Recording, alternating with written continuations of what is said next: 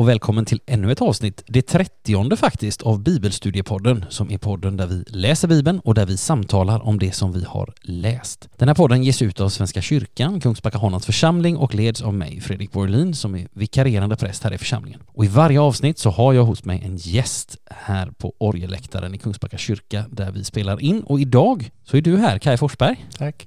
Varmt välkommen hit. Roligt att ha dig här. Eh, hoppas att det känns bra. Det känns bra ja. Gott. Vill du berätta lite om dig själv? Ja, jag eh, eh, är uppväxt i Göteborg och eh, läste så småningom till pastor och har varit i ett antal år i Norrtälje och sen har jag jobbat på Sjömanskyrkan i Göteborg Mm. och på Stadsmissionen. Ja. Mm. Idag pensionär, visst är det så? Idag är jag pensionär sedan tio år tillbaka. Och vad, vad gör du nu på dagarna om man får fråga? Ja, jag springer i kyrkor och kyrklig gemenskap och Ja. så vidare. Ja. Gott. Ja. Eh, vi har, jag kan säga, vi har, ju- vi har ju lä- lärt känna varandra lite, lite.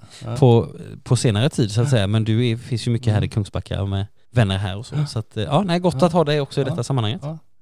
Du ska känna dig eh, varmt välkommen. Eh, har du något sådär favoritbibelställe eller något bibelord du vill dela innan vi börjar med Ja, det? Så? ja, så där alltså. Eh, Inget som jag kan utan till men eh, när Jesus mötte Nikodemus är ju mitt favoritställe tror jag. Ja. Ja. så du skulle egentligen ha varit här när vi läste Johannes ja, 3 då? exakt. Det hade varit, ja, Ja, ja det är... Men det går bra ändå. Ja vad skönt. Det, det finns andra som har sagt nej varför fick jag det kapitlet? Jag ville hellre ha det. Ja, ja, här är eh, lite eh, si och så på några ställen detta avsnittet. Men det är gott. Vi, vi, vi backar inte för något ord utan vi Nej, jobbar nej, det är igenom alla. Men det är, ja, det är gott att, att höra det. Ja. Vi ska göra som så att vi bara kort ska be tillsammans innan vi går in i bibelläsningen. Idag så, så läser vi Johannes 13 som sagt. Mm. Så vi bara knäpper våra händer och ber och du som lyssnar får gärna vara med i det. Låt oss be. Kära Herre, så ber vi dig att du öppnar ditt ord för våra hjärtan och våra hjärtan för ditt ord. Amen. Amen. Och idag så ska vi alltså läsa Johannes 13. Kapitlet består, i, i alla fall i min bibel, Bibel 2000, så består kapitlet av fyra avsnitt, men vi bakar ihop dem till tre. Så att allt som vi ska läsa om och samtala om i dagens avsnitt, det kan vara bra att tänka på. De, det utspelar sig på en och samma tid, kvällen på det som vi kristna kallar skärtorsdagen. Och det utspelar sig också på en och samma plats, i den övre salen, där Jesus äter påskmåltiden med sina lärjungar. Men här hos Johannes så är det inte som hos de andra evangelisterna Jesus sista måltid och instiftandet av nattvarden som är i centrum, utan här är det någonting annat som är i fokus den här kvällen, nämligen att Jesus tvättar lärjungarnas fötter. Vi ska strax gå in i det. Men någonting annat som evangelisten Johannes också lägger särskilt fokus på, det kan vi nämna redan nu, det är när han berättar om den här kvällen något som han lägger särskilt fokus på då, det är Jesu långa avskedstal till sina lärjungar som kommer i nästa och de därpå följande kapitlen, alltså 14, 15, 16, 17.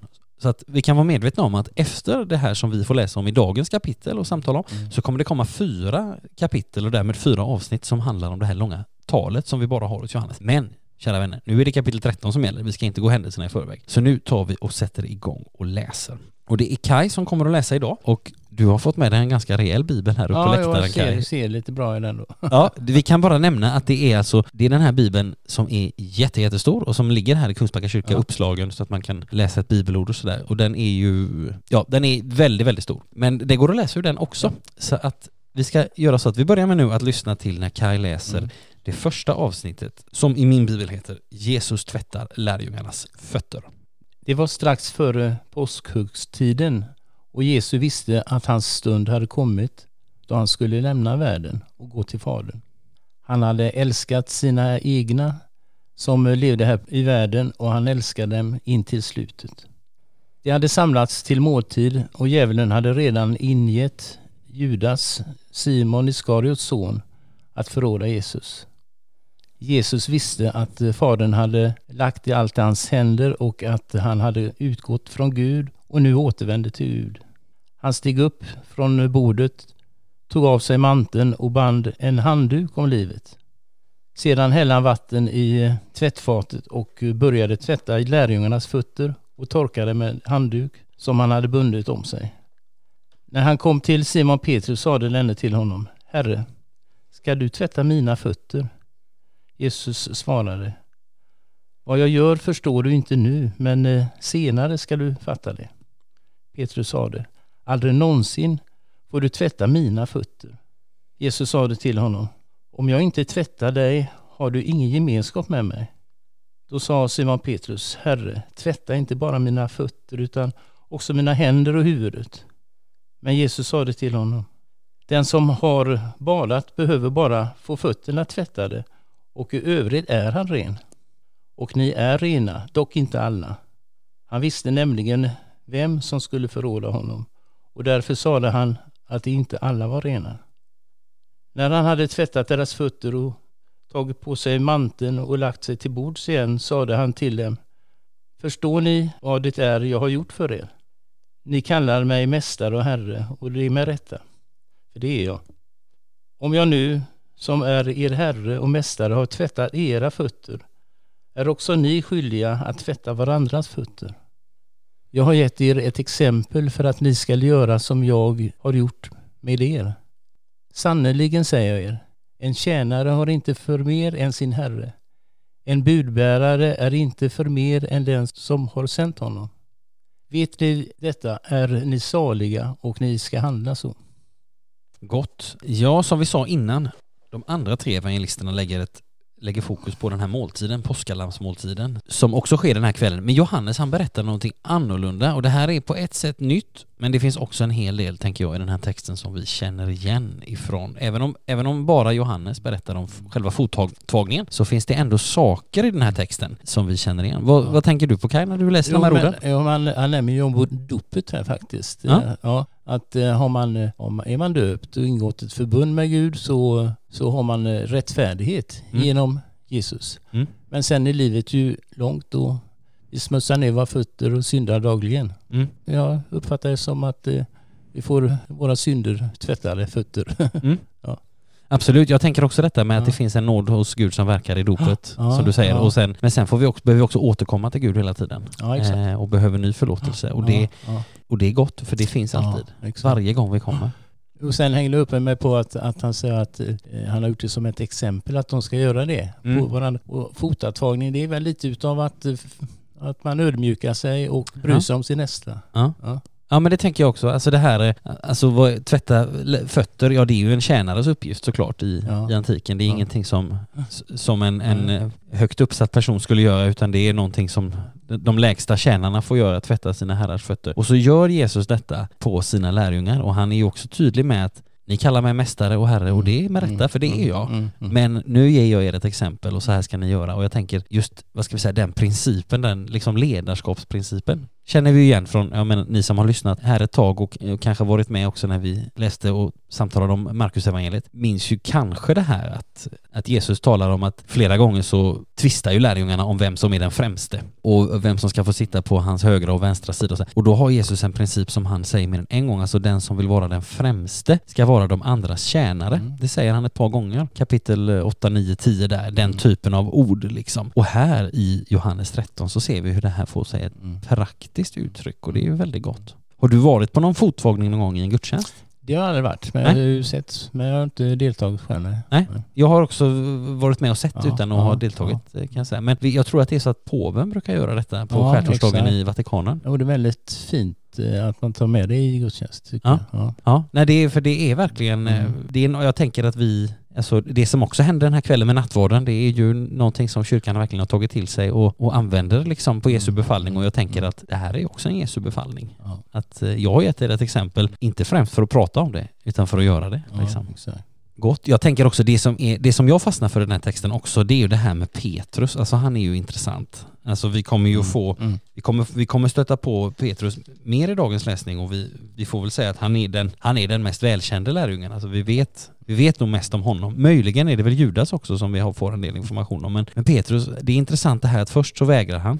Nej, nej, nej, du får inte tvätta mina fötter. Och sen så säger Jesus någonting och då säger han, nej men då tvätta hela mig. Alltså han är så, ja han är så mänsklig på något sätt. Han är så opolerad. Också i det här att mm. han sen förnekar och på andra ställen så säger han andra saker. Alltså det, man har liksom inte slipat ner Petrus. Han var ju ändå den, liksom, den stora ledaren i den första kyrkan och ändå så känns det så autentiskt det som berättas om honom. Mm. Det, är ingen, det är inget helgonporträtt liksom av honom utan han är, Nej, han är mänsklig liksom ja. och det, det är gott att tänka på. Har du något annat som du tänker på kopplat till den här texten? Nej men alltså jag funderar på det, alltså dopet det är ju där vi får rättfärdigheten och mm. i syndernas förlåtelse, det, det står ju i Fader vår att, att mm. om ni förlåter så ska också jag förlåta, säger mm. Gud. Ja. Och eh, den här eh, att eh, tvätta fötterna här då, det är ju ett sätt att bry sig om andra människor och det, Mm. det är inga, han påpekar ju det samtidigt som dopet. Mm. Så att i förlåtelsen är det också kanske att eh, vi ska bry oss om andra människor. Förutom att förlåta så ska vi också aktivt Mm. verka för att andra människor hittar rättfärdighet. Ja, ja men jag- verkligen. Jag tänker Ja. att det, det, det är hela tiden det här, alltså Jesus säger jag har gett er ett exempel, Ja. han har gjort detta, Ja. nu ska ni göra samma sak. Eh, Och så tar vi Fader vår där, alltså Mm. den förlåtelse vi får ta emot, den ska vi Mm. också vara beredda att, den ska vi inte bara krampaktigt hålla fast vid som en egendom som bara är vår egen, utan den måste vi liksom praktisera Mm. och den ska få komma i bruk liksom.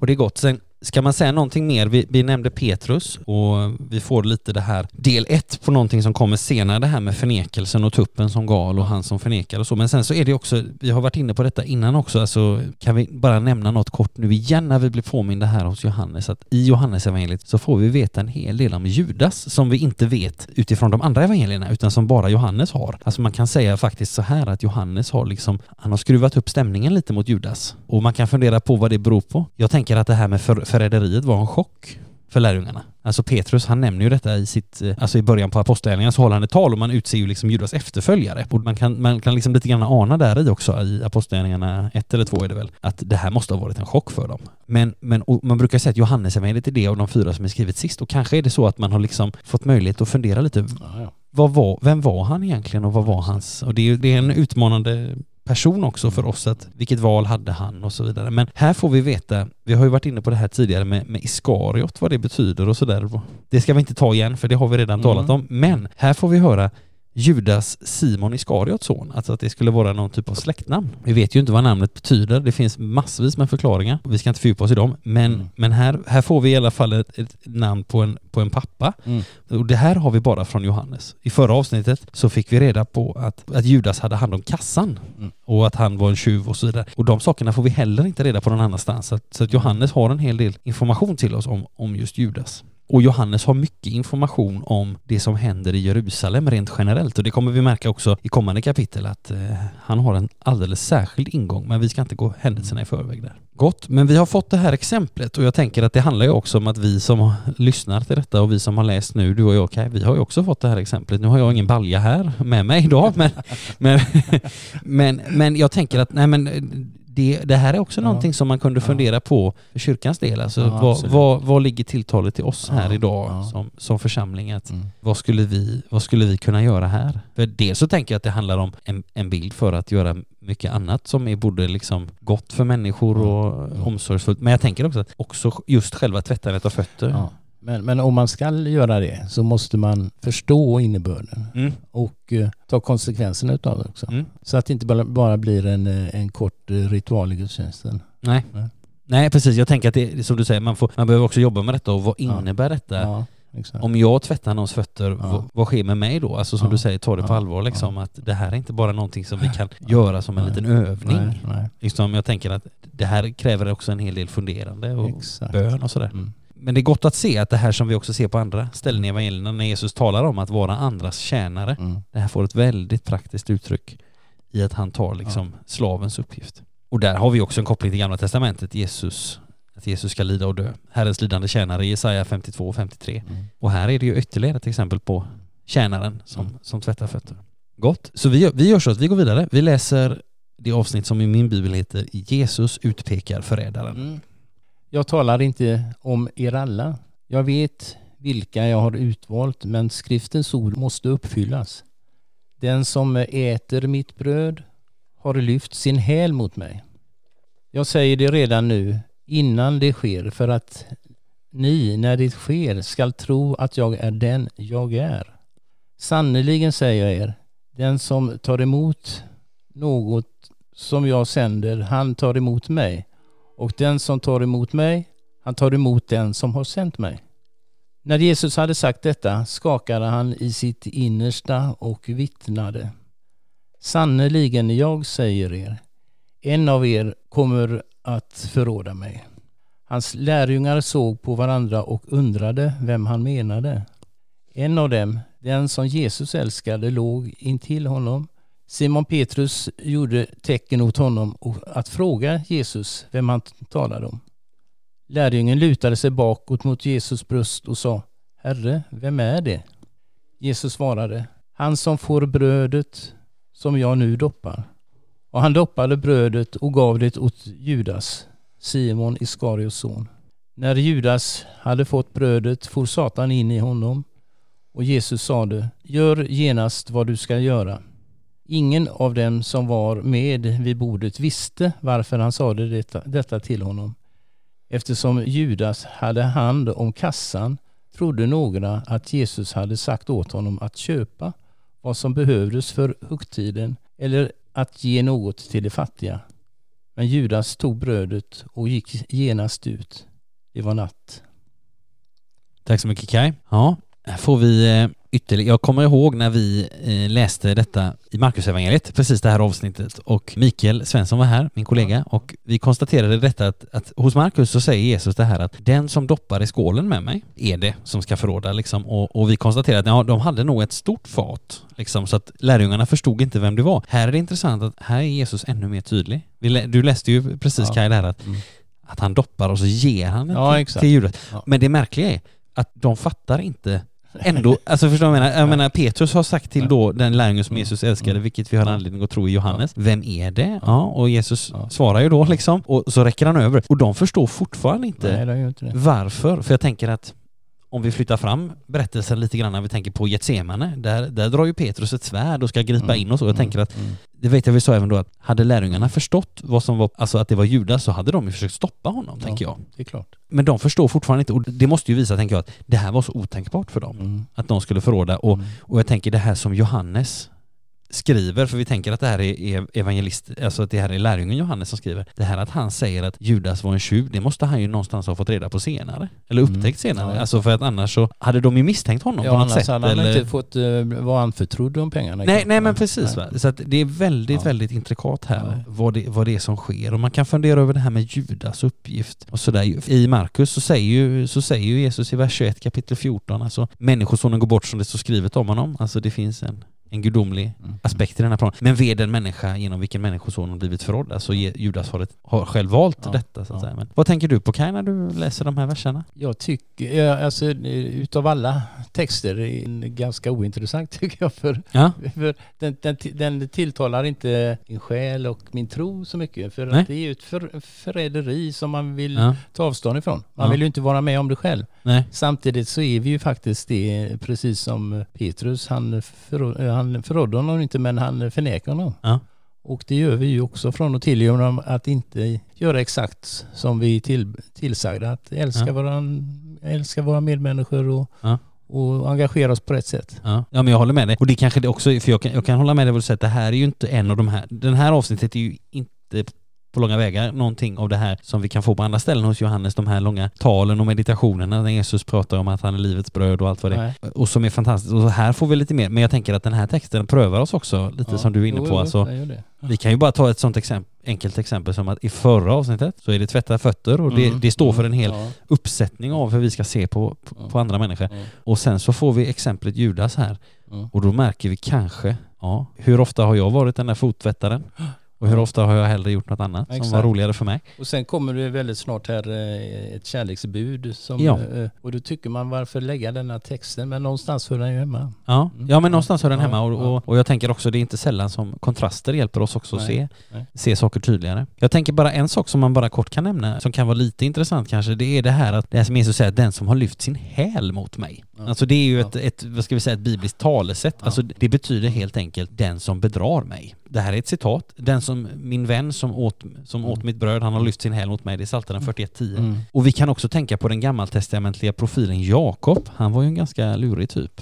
Som lurade folk både till höger och vänster och blev också lurad själv av, Mm, mm, av mm, eh, mm. nu ska vi se här, av Laban var det väl va? Hans, eh, någonting som lurade honom Ja, ja, eh, på frun. hustrun. Ja, okej. precis. Alltså, han- ja. Han lurade till sig saker Ja, av sin ja, bror Esau ja. och sen så blev han själv Ja. ganska lurad och han Ja. brottades med Gud och det är en väldigt Mm. spännande historia Mm. också. Vi, nu, är Mm. inte detta, nu ska vi inte behandla Jakob bra, men Jakob betyder ju faktiskt den som håller i hälen eller den som bedrar. Alltså det, det hänger liksom samman.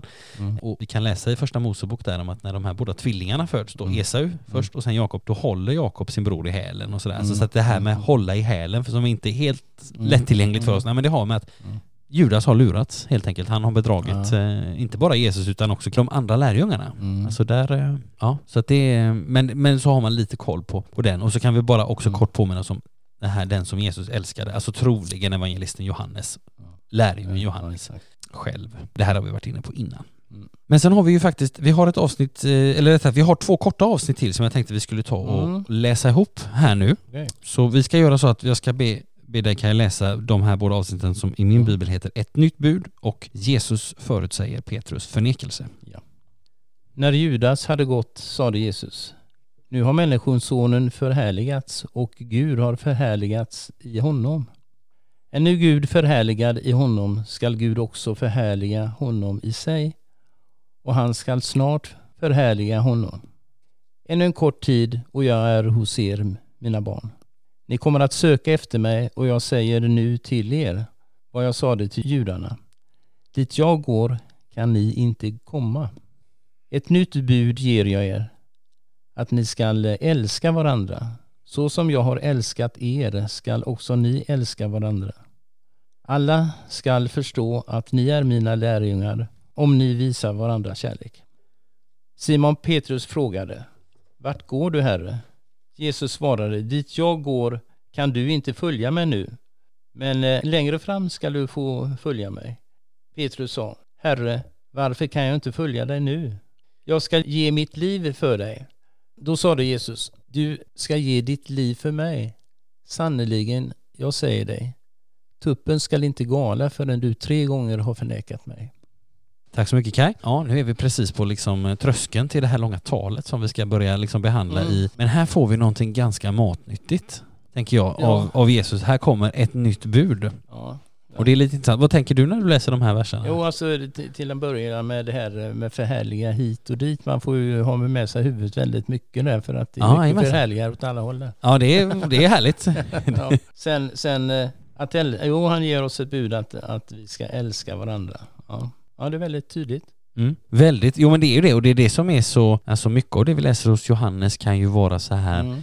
och, och ja, men inte minst det här, inte minst det här med förhärligandet. Alltså man kan nästan, Mm. man kan nästan ta det igen så här. Nu har människosonen förhärligats och Gud har förhärligats i honom. Mm. Är nu Gud förhärligad i honom ska Gud också förhärliga honom i sig och han ska snart förhärliga honom. Alltså bara den meningen Mm.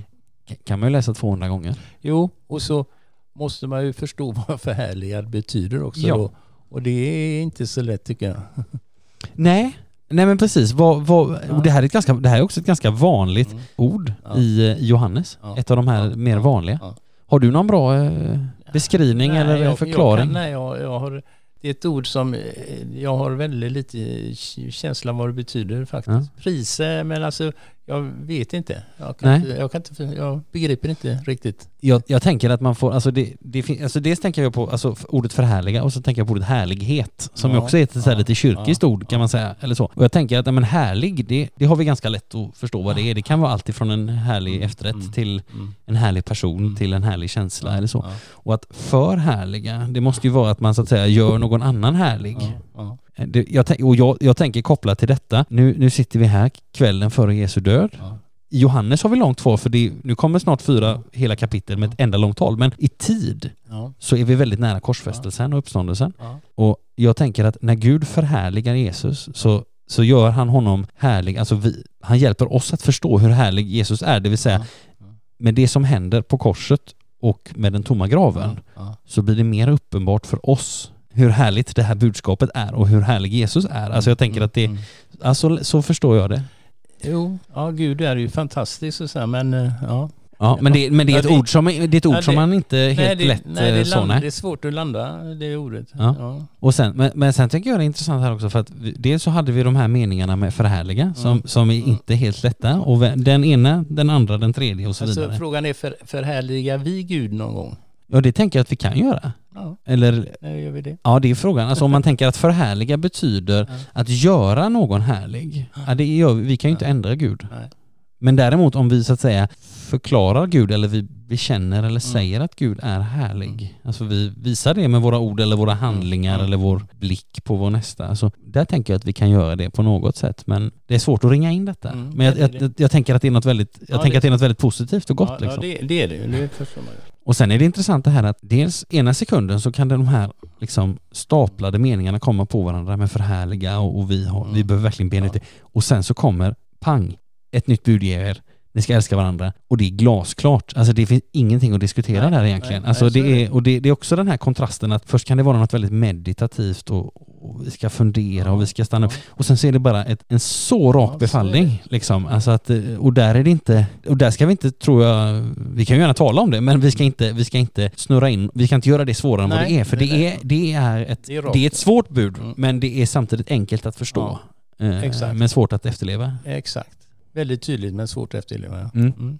Och jag tänker, det är intressant det här om man bara skulle resonera någonting om det här med ett nytt bud ger jag er. Alltså det kunde vara på sin plats att säga någonting om de här tre orden, det vill säga ett nytt bud. Alltså det första ordet är ju ett och vi har ingen anledning att, vad ska vi säga, överdriva eller överdrivet mycket betona ordet ett. Men också det här lilla ordet påminner oss om någonting, nämligen Jesus kom inte med en massa nya bud. Han har ju själv sagt, Nej. tro inte att jag har kommit för att upphäva lagen och profeterna. Mm. Jag har inte kommit för att upphäva utan för att uppfylla Mm. säger han i Matteus 5.17. Men ett nytt bud kommer han med. Det, Mm. det får vi ju till Mm. oss här. Mm. Och sen så är det det andra ordet i det här, det är ju nytt. Och det är också ett nyckelord till vem Jesus är. Visserligen finns Jesus på varje sida i Gamla Testamentet, i lagen, bland profeterna, i skrifterna. Men på samma Mm. gång innebär han någonting nytt. Gud gör någonting nytt i och med Jesus. Hans födelse, hans liv, hans död, hans Mm. uppståndelse. Och det som är ett sätt att sammanfatta Jesu undervisning är också någonting nytt, det vill säga älska varandra. Och så är det tredje ordet bud, det vill säga det här är en befallning. Det var vi inne på innan. Det här är en order. Det som Jesus säger precis efteråt, älska varandra, det är just det här att det är en uppmaning, en befallning, en order. Det är inte någonting som vi bjuds in till att göra om vi känner för det eller när vi tjänar på det eller när människor älskar oss tillbaka först jättemycket. Utan det är någonting som vi befalls till alldeles oavsett. Är det här enkelt och lätt? Absolut inte. Lyckas vi alltid med det? Absolut inte. Vill Jesus med sin heliga ande hjälpa oss att fullfölja och uppfylla den här befallningen? Mm. Absolut. Mm. Alltså det, det, det, är inte, det är ingen som säger det här är enkla grejer Nej. liksom. Utan det är Men, mycket men utmanande. hur nytt bud var det egentligen? För han har ju, det finns ju det eh, lilla kärleksbudet, alltså, Mm. eh, att ni ska älska Gud av hela ditt hjärta Ja. och nästa så som er själv. Ja. Mm. ja, det är också intressant. Mm. Hur, nytt, hur Mm. nytt är detta bud Ja, eh, egentligen? Och då tänker jag, då måste man, jag tänker att, ja då kanske vi, då tänker jag, då kan vi koppla tillbaka till det här igen.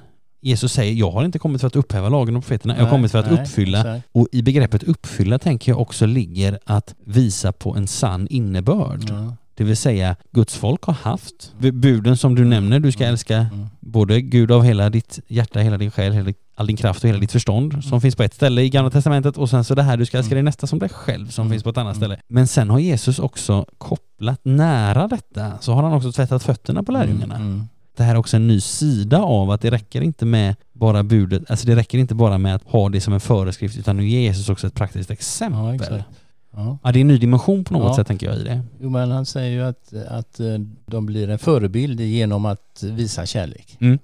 Ja, verkligen. Ja. Något annat som du tänker på här kopplat till det nya budet eller till Petrus förnekelse? Nej, ja, Petrus förnekelse är ju, ja, den, är- ja, den är ju intressant. För Jesus han blev ju helt ensam. Alla förnekade honom och också Petrus som hade påstått att han inte skulle göra det. Mm. Det är ju väldigt, alltså återigen det här med Petrus, att det är väldigt stora ord. Alltså det märkte Ja, vi redan ja, vid fottagningen ja, och vi har märkt innan också. Alltså att det är stora ord och det är väldigt Ja. flyhänt på något sätt. Han ville, han ville men han klarade inte upp det riktigt. Nej. Nej, men han ville och det, det är inte fel att vilja. Nej, så att säga. Det, det, och det, det bra, kan vara en bra början. Det här som, som, Jes- som Petrus säger, alltså jag ska ge mitt liv för dig och sen så svarar Jesus, i alla fall i min översättning så står det du ska ge ditt liv för mig? Frågetecken. Ja, alltså där om man tittar på förklaring så finns det översättningar som säger ja, du ska ge ditt liv. Alltså, du ska dö. Ja, ja, precis. Ja, det, det blir en bekräftelse ja, på att ja, men Petrus ska faktiskt göra det. Men sen så finns det också de som översätter detta som en fråga. Eh, det vill säga, ska du, ge, ska du ge ditt liv för mig? Och sen så kommer den här, eh, innan tuppen gal Mm. så, så ska du ha eh, tre gånger förnekat mig. Men i, vi kan egentligen tänka att alla innebörder Mm.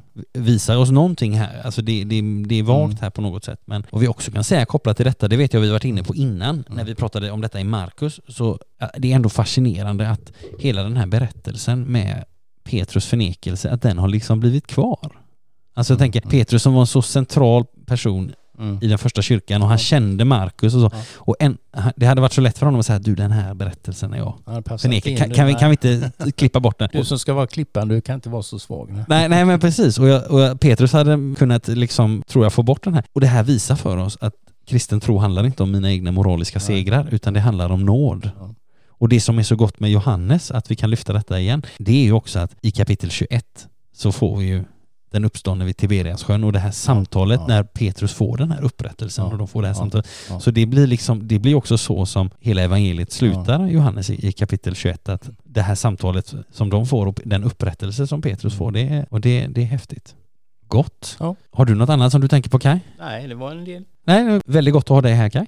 Tack för att du tog dig tid att komma hit. Tack för det, tack, tack. Väldigt gott att få läsa och samtala om Johannes 13 tillsammans med dig. Till dig som lyssnar så hoppas vi att du har kunnat följa med och få, få någonting också av det här samtalet. Tills vi hörs igen så önskar vi dig som har lyssnat allt gott och Guds rika välsignelse. Hej då! Hej då.